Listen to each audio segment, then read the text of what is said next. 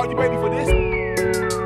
Welcome to Principles with Corey and Logan. I'm Corey. I'm Logan. And we are here to go on the journey of life and leadership growth with you. Welcome to the Principles Podcast.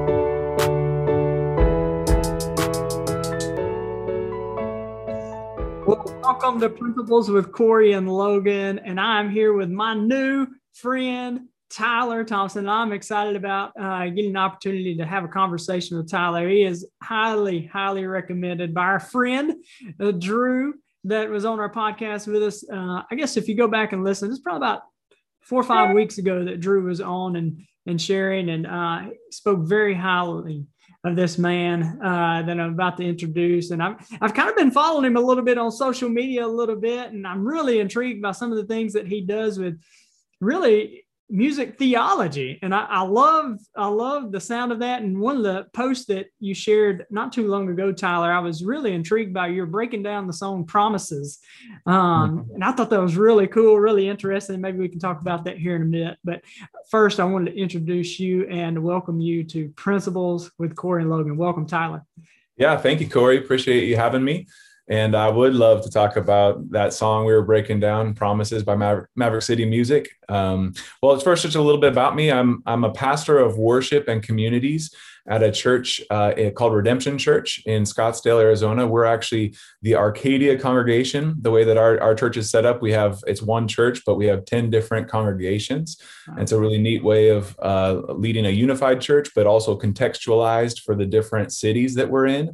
And so it's throughout the state of Arizona. And I'm in the Arcadia, uh, Arizona congregation of Redemption Church. And then I also I teach uh, as an adjunct professor at Grand Canyon University. Uh, so I'm teaching there both in the College of Theology and also in the uh, Co- College of Arts and Media. Uh, so I get to work both on the theology and the arts side of that university, which is really a blast for me as well. And then if I have any spare time outside of the time that I spend with my family, uh, um, I also get to direct uh, music direct for musical theaters at a small theater uh, called Actors Youth Theater in Gilbert, Arizona. So a lot of fun things. Um, my background's always been um, in music. I actually uh, grew up in a sports family. My dad was a baseball scout, and so grew up playing sports, baseball and basketball. Uh, when I got into junior high, there was a, a, couple of the cheerleaders who actually said, "Hey, how, what do you think about uh, singing some music?" And I thought, well, if it'll make the cheerleaders happy, I guess I'll go for it. Uh, so I started singing when I was in junior high, and um, my, my parents had, had made me uh, take piano lessons, which I hated absolutely hated it. Um, but now looking back on it, I'm really glad they made me uh, take piano lessons. So started doing music in junior high and high school and, and went on to study that in, in college, went to Biola University and, and studied uh, voice performance there. I got a master's of music at Cal State uh, Fullerton. Uh, and then I uh, went on and got, got a seminary degree, Master of Divinity uh, at Liberty University. Um, and now I'm working on a doctor of ministry with an emphasis in leadership at uh, Denver Seminary. So uh, spent a lot of time in both the, the world of theology and the world of music. I'm married uh, to my wife Liz, 15 years, uh, and we have three kids uh, and the German Shepherd mix. So we're having a fun time living out in Scottsdale, Arizona. Tyler, I'm just listening. I'm just wondering what else you can fit into your schedule. It's kind of like, how'd you fit in this podcast? Is what I'm wondering. Uh, yeah, that's yeah, awesome, well, I, man it's a it's it's a fun question um, and actually uh, i do have an answer because i spent a lot of time in the last three or four years um, studying things like uh, the 80-20 principle uh, things like essentialism uh, that book by greg mckeown and um, and and and even some of the concepts that that i know you're familiar with with john maxwell uh, some of the ways that we can lean into the most essential things in our schedule uh, to be able to maximize uh, sort of the results. I've, I've spent a lot of time in the last three or four years working on on just schedule management and that kind of thing as well. Yeah, you know, and I, if if I think that's a highly important talk topic to talk about because you know we all have 24 hours. We talk about that all the time. Everybody knows that. And yet some people i know some people that they work hard work long yet they're not very productive. And then you see some people that I mean, they're just blowing and going. They're getting things done, yet they still have time to spend with their kids. They still have time to go on date nights with their spouse and do the things that they want to do. I, am just kind of curious about your habits around um, kind of disciplining your schedule. Uh, sure. On our podcast, for those that are familiar with, I've shared a little bit about the things that I do and how important that is. But I, I always love hearing uh, from other people. So I'd love to hear maybe some of the disciplines you do around uh, maximizing your time. Sounds great. Uh, so there, there's that old adage, right? If you want to get something done, ask a busy person. Uh, and I, I learned that growing up. Um, there's a there's a, a teacher in high school that that shared that with me, and I so I started to observe some people around me that were just uh, hard workers and people that were busy doing things, and and I kind of wanted to learn from their example. Um, a number number of years ago, I was moving. Uh, my family and I have moved around a little bit, and so I was moving uh, back to California actually. Um, and uh, there was an elder at the church that I was going to be working at that that he uh, was helping us move into our place there in California. And and uh, here there was I had a piano. I've got a big piano that I like to move around with me because it's it's it's like my best friend. No, it's not my best friend, but uh, it's it's one of my my favorite things that we have in our home. Um, and so I, I was just tr- grunting with all my might, trying to move this piano out of the truck, the moving truck, into our house. And and uh, this elder looked at me and he and he and he showed me uh, the the ramp that I was not utilizing and he showed me the uh, the uh, diff- the the dolly that I was also not utilizing, and he said, "Hey Tyler, work smarter, not harder." And I thought to myself, man, this is this is this elder in my church is already teaching me. I've been here five minutes, and this guy is teaching me already from with a practical example uh, that that oftentimes we can get all the passion in the world headed in a direction, and we're working as hard as we can, uh, but we need to think how to work smarter than harder. So there's a couple of philo- philosophical things that I've that I've learned along the way, and then certainly some some rhythm and, and practices. Uh, the other the other example that I would use is this is um, a number of years ago, uh, I kept on feeling like God was was actually cutting things out of my schedule for me that there were things that in my in my schedule that I liked doing that were probably good things, but that he was just closing doors for left and right. Um, and it sort of felt like he was whittling away uh, at, at, a, at a piece of wood. I was a piece of wood, and my schedule was, was this piece of wood, but he's whittling away at the things that that didn't need to be there in my life. And maybe it was a little painful as he was cutting those things out of my schedule. Um, but that in the long run, I've seen that that those things actually were unnecessary to my life and to my schedule. And so I'd like uh, I, I like to tell people that that that that we ought to let God close doors, that we ought to let God cut away things from our schedule and from our lives that don't need to be there. And the reward will be uh, this beautiful sculpture that's left in the end uh, that is exactly designed the way that it should be. Uh, so that's another philosophical thing. But then just daily daily habits too. Um, I, I, like to tell worship leaders and worship students that I that I train that um, that Sunday morning starts on Saturday night. Um, and so uh, if, if we're going to be effective leaders in in in the marketplace or effective leaders in in the church, um, we really it can't be just sort of a momentary leadership, but it has to be a lifestyle of leadership, as many people have said um, and that that can can begin the night before. So I, I try not to go to bed too late. Uh, try to get up uh, pr- uh, pretty early. My my kids make sure of that that I, that I get up pretty early and, and get going with the day because um, a lot of that work can get can get going. You know, the the first few moments of the day. Uh, habits like figuring out what are the most productive times in my day. Uh, like, am I most productive? You know, right away in the morning? Am I most productive in the afternoon? And leaning into uh, those specific hours that I know that I'm going to be really productive. And then just keeping a good calendar. So much of this, I think, comes down to scheduling. Um, you know, I'm, I, I prioritize uh, my family and my my church, and then if I can schedule things uh, on the side around that, um, if I can schedule things with the university, for example, or with the theater, um, those are things that I would love to do, but so much of it comes down to just when can I schedule it in a way that's not going to upset the priorities that I have uh, in my in my life. Yeah, you know, and I love that, and those are some of the things that I, I try to do too. And I talk with people, and you can see the look on their faces, like, "Oh, that is just too much work. Why even do that?" But it, honestly, when you kind of get into it, I, maybe you have some thoughts on this, but you what I find is once you kind of get into it, it really doesn't take that long to kind of prioritize my time and, and just kind of look at it. But it takes more intentionality than anything. But the return is so, so great.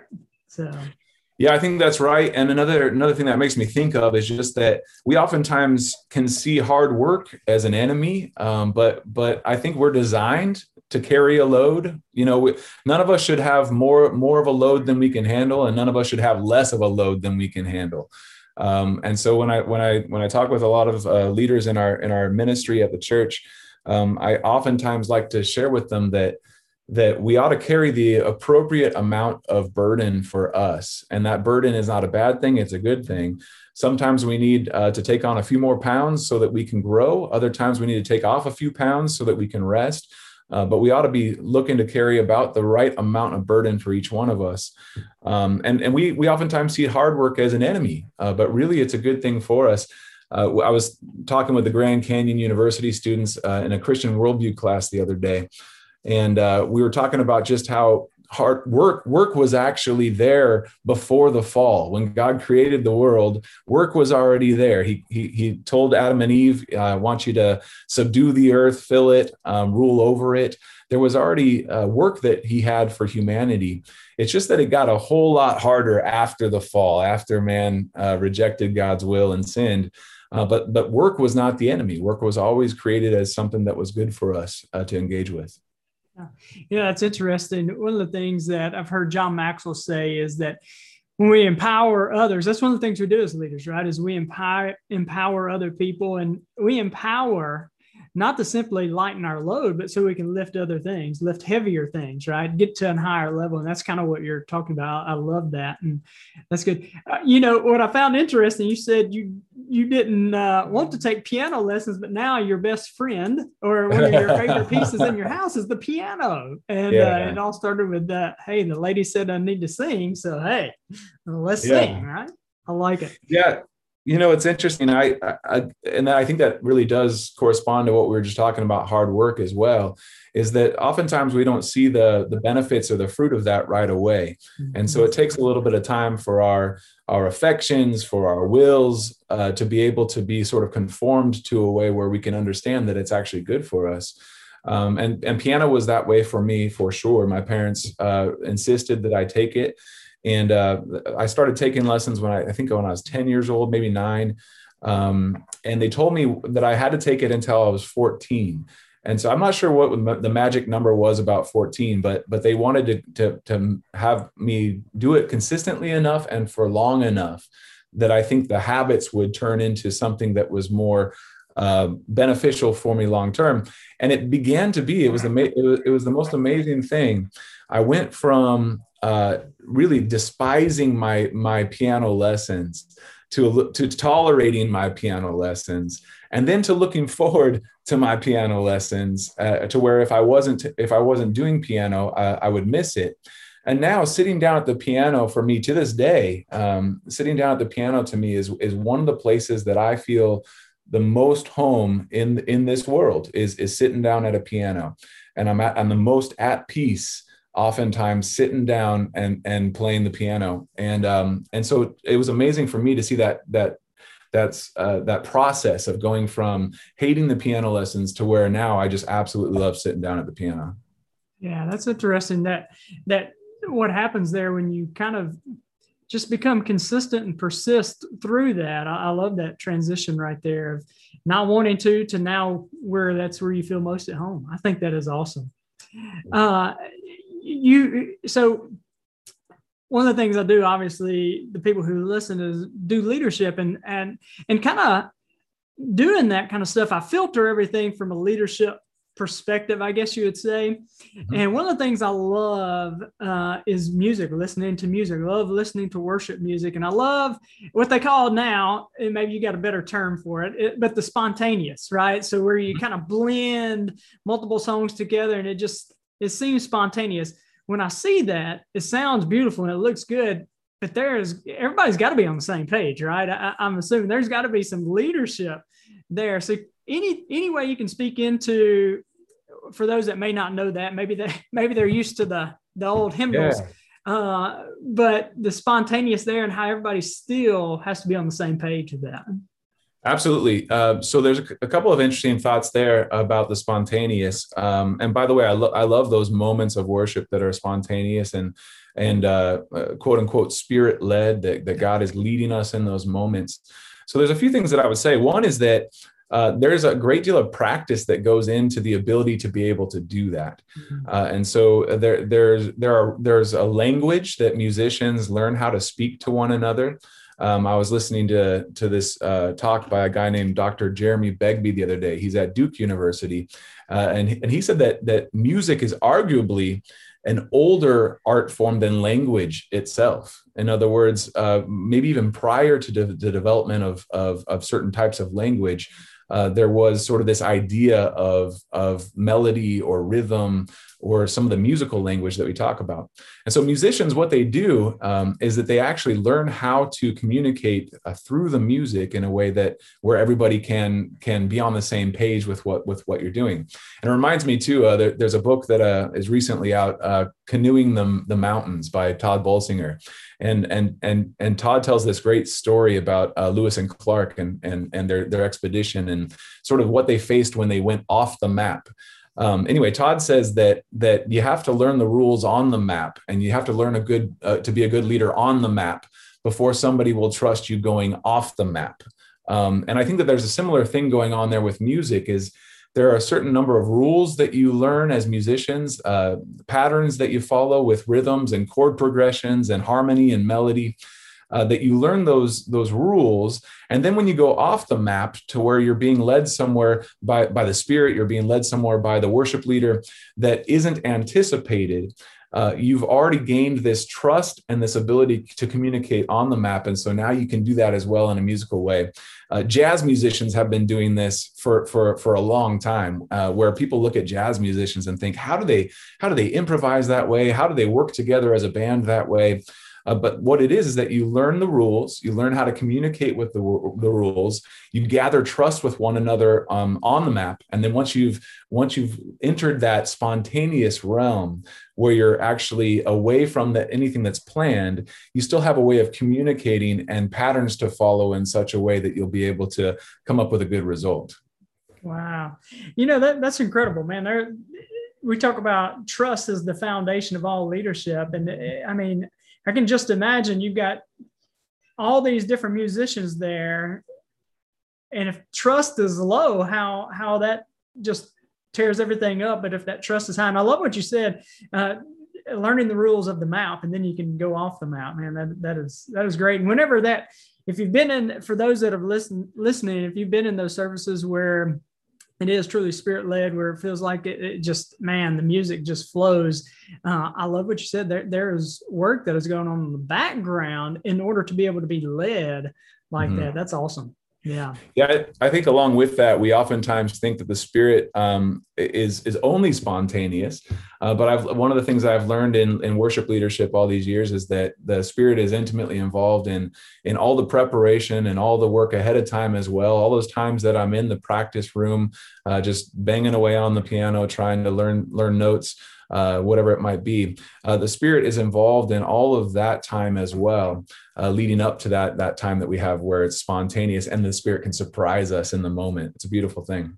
Yeah, I agree, and I love that too. And you know, there are times where I, I can relate to that. I, I think about speaking whenever I go and speak, and the times where I've been in the moment of of preparation that allows me to get up on the stage or whatever I do the platform to be able to do those kind of things and improvise. But if I haven't done the work behind the scenes, then it can't really do that. It feels rigid and right. stuff. So yeah, that's right. Yeah. yeah. Um, I kind of kind of wanted to ask you too a, a little bit about. Um, so you go into the university there. Can you talk a little bit about that? How did like is that something that you've always wanted to do as far as uh, teach on that kind of level? Or how did you get to get to that point in your career?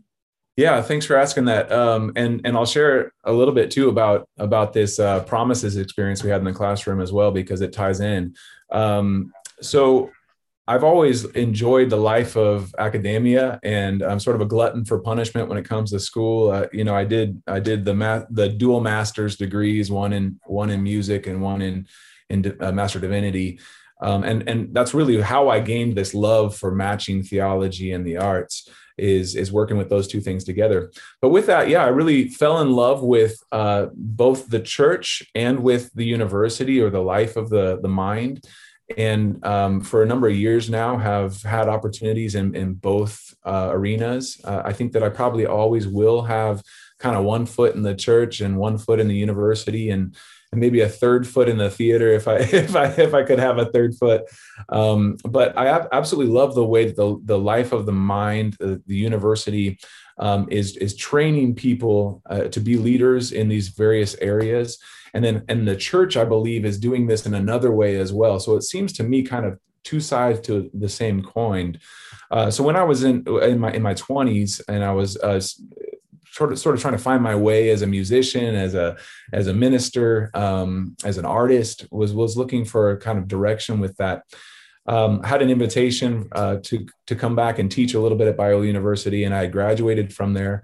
This was after I had had finished my master's, my first master's of, of music, and so I, I, found that that the classroom setting that was uh, yes, I got to teach, but that it was discussion based, that it was participatory, uh, that it was something that that we as a group could work on these concepts together. Just found a real love for the classroom and the small group and the idea of, of working on a, a project together where we were all going to be learning from one another.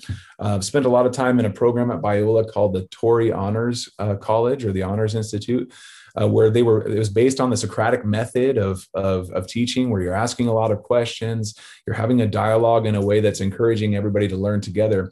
There's something there that that you don't oftentimes get on a Sunday morning during a sermon. And, and so I really enjoy, um, and the sermon is good in its own right, uh, but I also really appreciate this interactive atmosphere in the classroom uh, that can help us to learn together. And so I got started teaching at Biola, ended up teaching at a number of different universities in Southern California, and have been really thankful to have the opportunity at Grand Canyon here as well. Wow, that's awesome, man. Uh, um, have you ever seen? Uh, this just kind of came to me. There's a new movie out. It came out recently, but the Jesus Music movie. Have you seen that? You know what? I haven't seen it yet, um, but I know a couple of the guys that are in it um, and recently did some. So um, I, I, think you're aware I've got a, a, a worship album coming out. Uh, it's actually um, a number of the songs are actually already available now on Apple Music and on Spotify. Um, but I did some recording uh, with a couple of the guys that are involved in that, or that they're telling the story of them. So one guy is is Billy Smiley. Uh, Billy Billy was in a band called uh, White Heart, which was which was one of the original uh, rock and roll uh, Christian bands. Um, and uh, and then also the lead the lead singer of of Petra. Um, we we got to do uh, some work together as well. And um, and so some of those guys that were involved with some of the beginnings of the Christian music movement I got to do some recording with them this last year in Nashville, and uh, it was total blast. And they've been talking up this movie coming out, but I haven't seen it yet. Did you get to see it? I have, man, and it's really incredible. And and the reason I bring it up is I, I have a question I wanted to ask you about uh, real quick. But what's really interesting was the history is kind of the history of of our music. Yeah. And it, it, kind of started with the Jesus People movement uh, in the early 1900s, where you know you've got these hip or whenever it happened uh, they, these people coming to jesus um, and they they brought music in and their their music was a little bit different than our normal style and then how the the overall church wasn't really receptive to it until billy graham invited them to one of his crusades and and that kind of pushed the forefront and opened it up well then there was another phase that happened, which was the rock and roll kind of Christian music. And that was really like, oh, I don't know about that. And then the TobyMac and um, and DC Talk came out. And that was very much, oh, I don't know about that until Billy Graham invited them to one of his crusades. And then it would open the door. What was really interesting about that was kind of the phases that Christian music went through and how they was resistant to it. But Billy Graham opened up the door twice to yeah. different phases of the, the, the you know the Christian style and the contemporary style and I'll tell you I guess this is my thought and you can you can correct me right I feel like music is almost on the the more forefront of what what's happening in the church. It, mm. uh, I don't even know how to word that, but I guess my question to you is with being in the church and also being in the music industry, kind of where do you see the music going from a contemporary Christian music side? I guess. Yeah, it's really good. Um, okay, so I, a few thoughts there. One is that, yeah, music has oftentimes been at the forefront of what is going on in, in, in the church. Um, and if you look at if you look in the in the Old Testament, and the New Testament, there's no it's no surprise that that's going to be the case. Uh, you see you see throughout the Old Testament um, song in response to who God is and what God has done. You see it uh, in in the military uh, as as the the armies are going out to in various uh, battles. You see musicians on the on the front lines of those battles, and of course the famous story of of uh, God's people uh, walking around Jericho and blowing trumpets and the wall coming down. Uh, God has always used music in a very special way uh, in the life of his people. And so it's not it's not any surprise then uh, that that would be the case for us today as well. You know, in the New Testament, um, there's in, in, Colossians three and Ephesians five, there's talk about uh, teaching one another through song. Uh, the, the, there's an amazing there's an amazing phrase there where when I think of teaching, I oftentimes think about just the spoken word, but the instruction from Paul to the churches there is that they would that that, that we would teach through singing, mm-hmm. um, not only to God but to one another. That there's a way that we're actually um, encouraging one another as the body of Christ through song. And so, this music is has been at the forefront of God's people for all of history, and it's no surprise that actually that that would be the case nowadays as well. It's also no surprise that we would have um, arguments over it. That, that there's the famous worship wars that went on, like you like you talked about how the church. Uh, did not accept a lot of this music initially and, until a leader like Billy Graham was that, hey, hey, this is okay. We can actually worship to this music.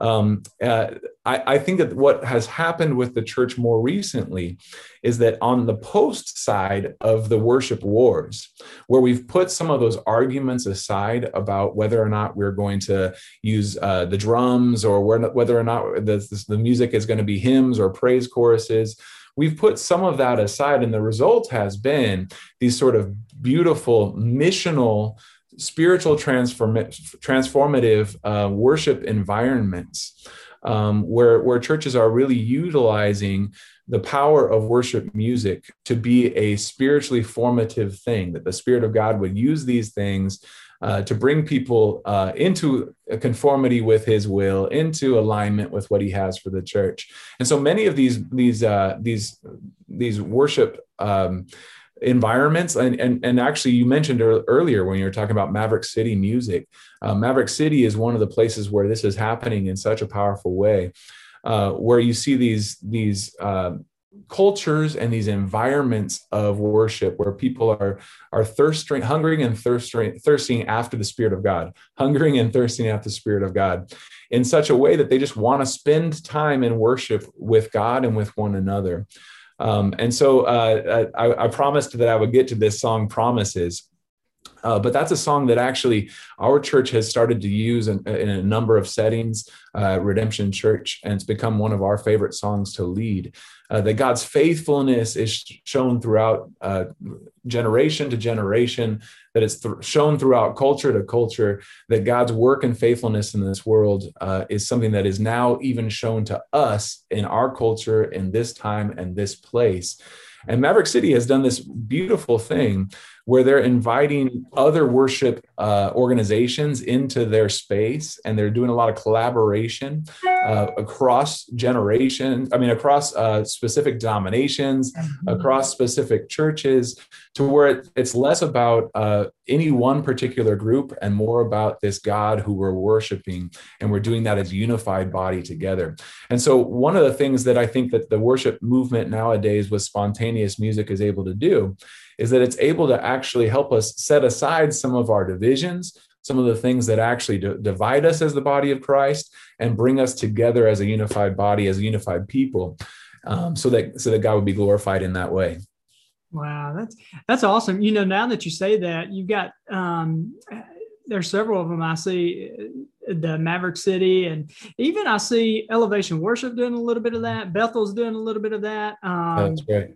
Upper Room, you know, they're doing a lot of the collaboration where uh, I see that. Man, that is awesome. That's so, awesome. So here's one thing, Corey, about why I think this works. Um, uh, if God is the creator of the world, then he has instilled in creation this music that we all discover we co-create it with him yes we write music we we we find out ways to use various instruments and all of that but we're discovering uh, this art form that is already reflecting the goodness and the truth and the beauty of god and in that, um, the whole world is going to be able to respond to those things. Like the whole world wants to respond to goodness and to truth and to, to beauty. There's a reason that kids just naturally dance when they hear music going, is because God has instilled in this world, in this creative order, He has instilled music there in such a way that we would respond to it as this universal language that we're talking about.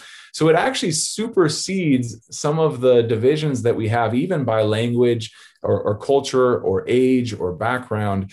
Uh, this music is a tool that God really can use uh, to supersede all of those possible divisions. And of course, uh, we're so good at being divided by it that we want to fight about it anyway. Uh, but I, I, love what's happening uh, in, in the in the in these settings where they're utilizing music as a way to unify people and bring glory glory to God. So in the classroom, and I'll just this is the last thing I'll say about promises, and because now I've just been thinking about it our whole conversation.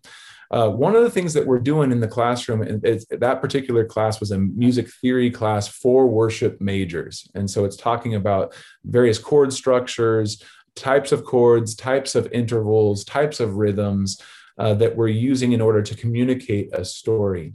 And, and I think the best worship places in that day in the class, we were talking about what story is being communicated, not only through the words, but through what is happening in the music itself. Mm-hmm. And, and I think that that communication, uh, a good composer in Maverick City has done this. They've been able to set this story about God's faithfulness with a, a melody and a chord structure and with rhythms and dynamics that are actually going to communicate that in a way that even some of the the hardest of hearts, God's going to use that music by his spirit to open up and soften these hearts.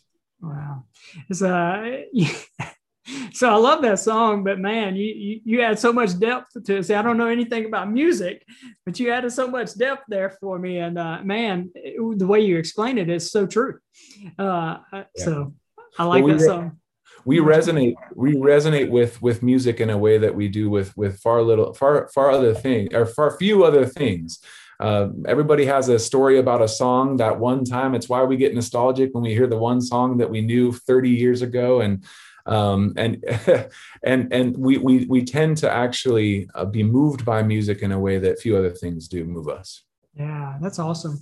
Well, I, I love too. One of the things you mentioned too, and it, it that's kind of what had me thinking into this. I watched the Jesus Music movie, and then I also started recognizing what you said in the New Testament and in the Old Testament that you know, the Old Testament says Judah goes first, where they are the worshiping group, right? And and how worship does go first, and it's had me started to paying more attention to the words and the melody and those kind of things of newer songs that are coming out. And I, I tell you, just what I see, the overarching theme of some of the songs that are coming out right now is this this theme of a deepening intimacy with Jesus. That's what it feels like. The overarching theme is is a a call back to our first love and that intimacy with Jesus. So anyway, that's uh, kind of what I'm seeing right now.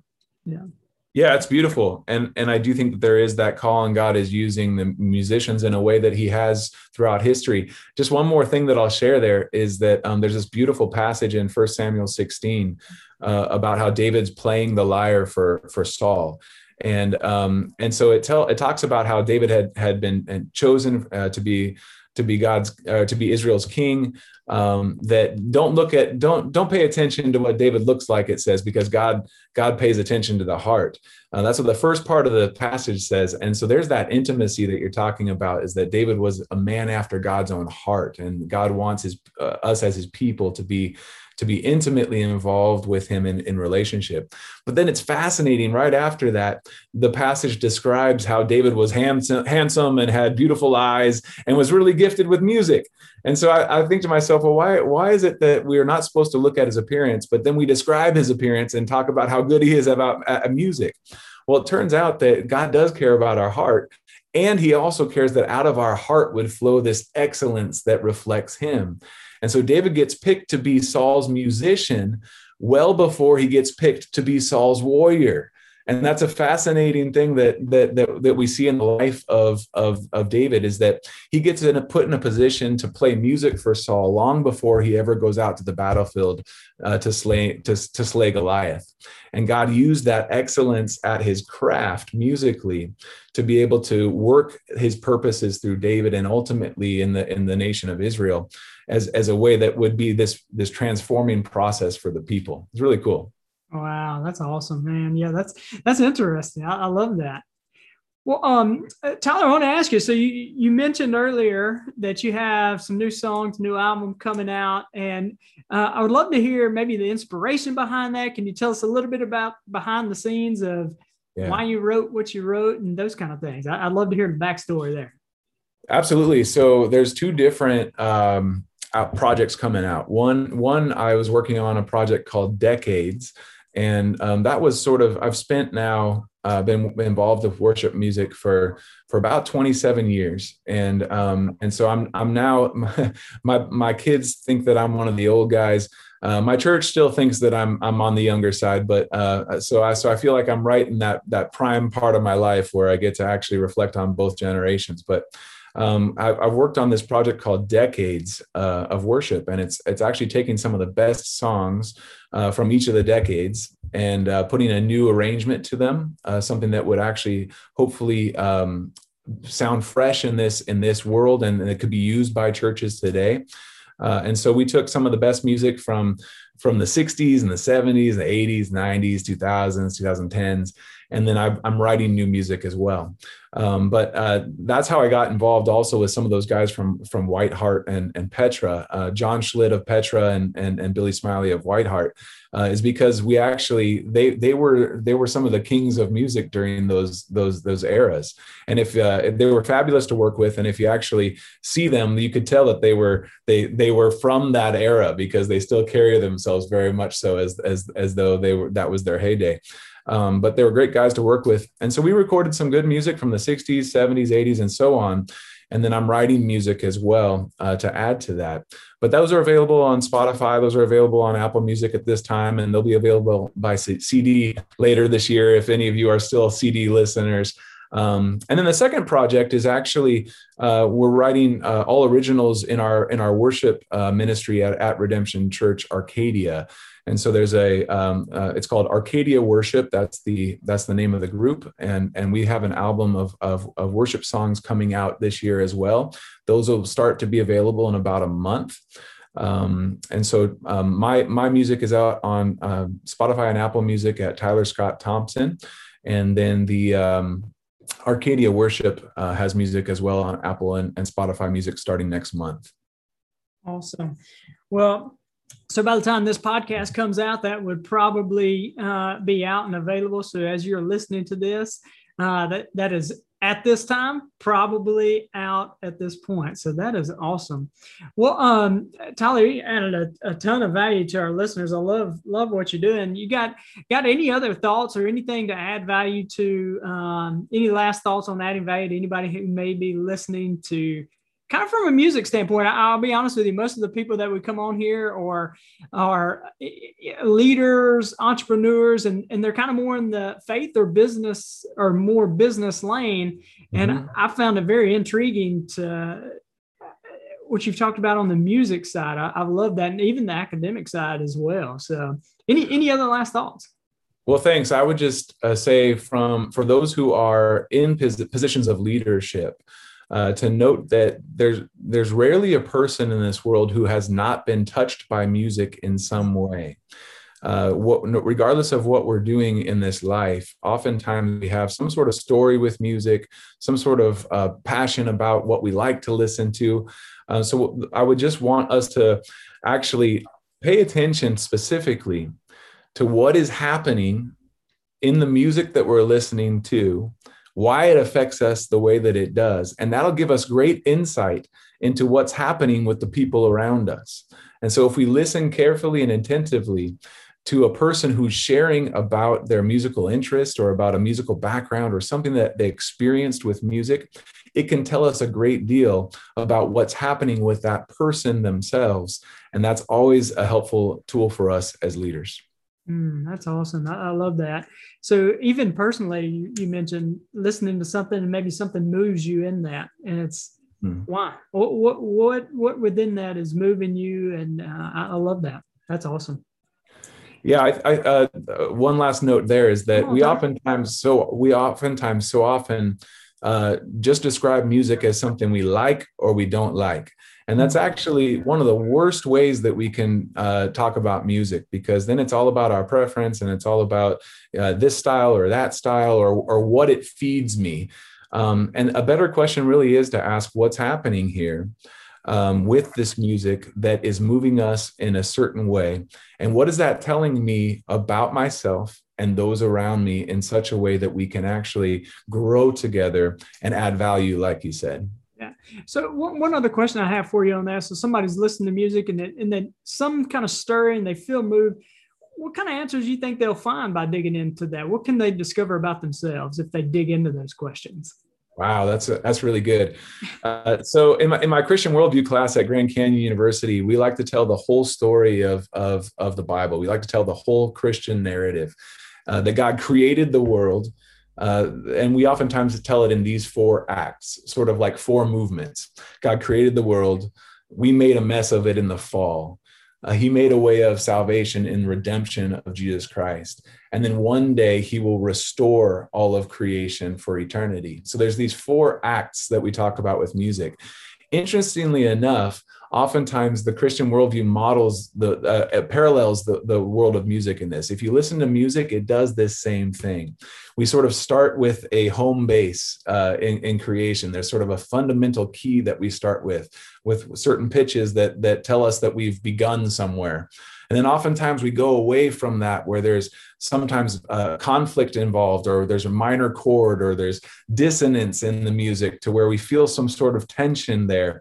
Uh, that that that relates to this period of the fall that we've talked about and then oftentimes there's some sort of climax to the music where this is the most exciting thing that is happening uh, and, and we can relate that to this sort of resolution of the conflict where, where we where we see that follow and parallel what happened with with christ and the cross uh, and then and then eventually there'll be this restoration where we we kind of come back to home base again but it's not the same home base. There's there's kind of like a we've gone through this journey together. And so our new home actually reminds us of our first home but it's it's somehow better because we've gone through this whole journey. That's what music does as we listen to a piece is that we actually go through this journey that reminds us and tells tells us of this this story that actually the Bible talks about all throughout history that we've been created by this good God We've gone through a turmoil and trouble. Uh, we've been redeemed through the cross of Christ. And then there's a restoration coming one day. Music actually walks us through that process in a short amount of time, oftentimes even three or four minute song. It takes us through that kind of a journey and it resonates with all kinds of stuff in us to where we actually consider and ponder how we've been going through that journey as well.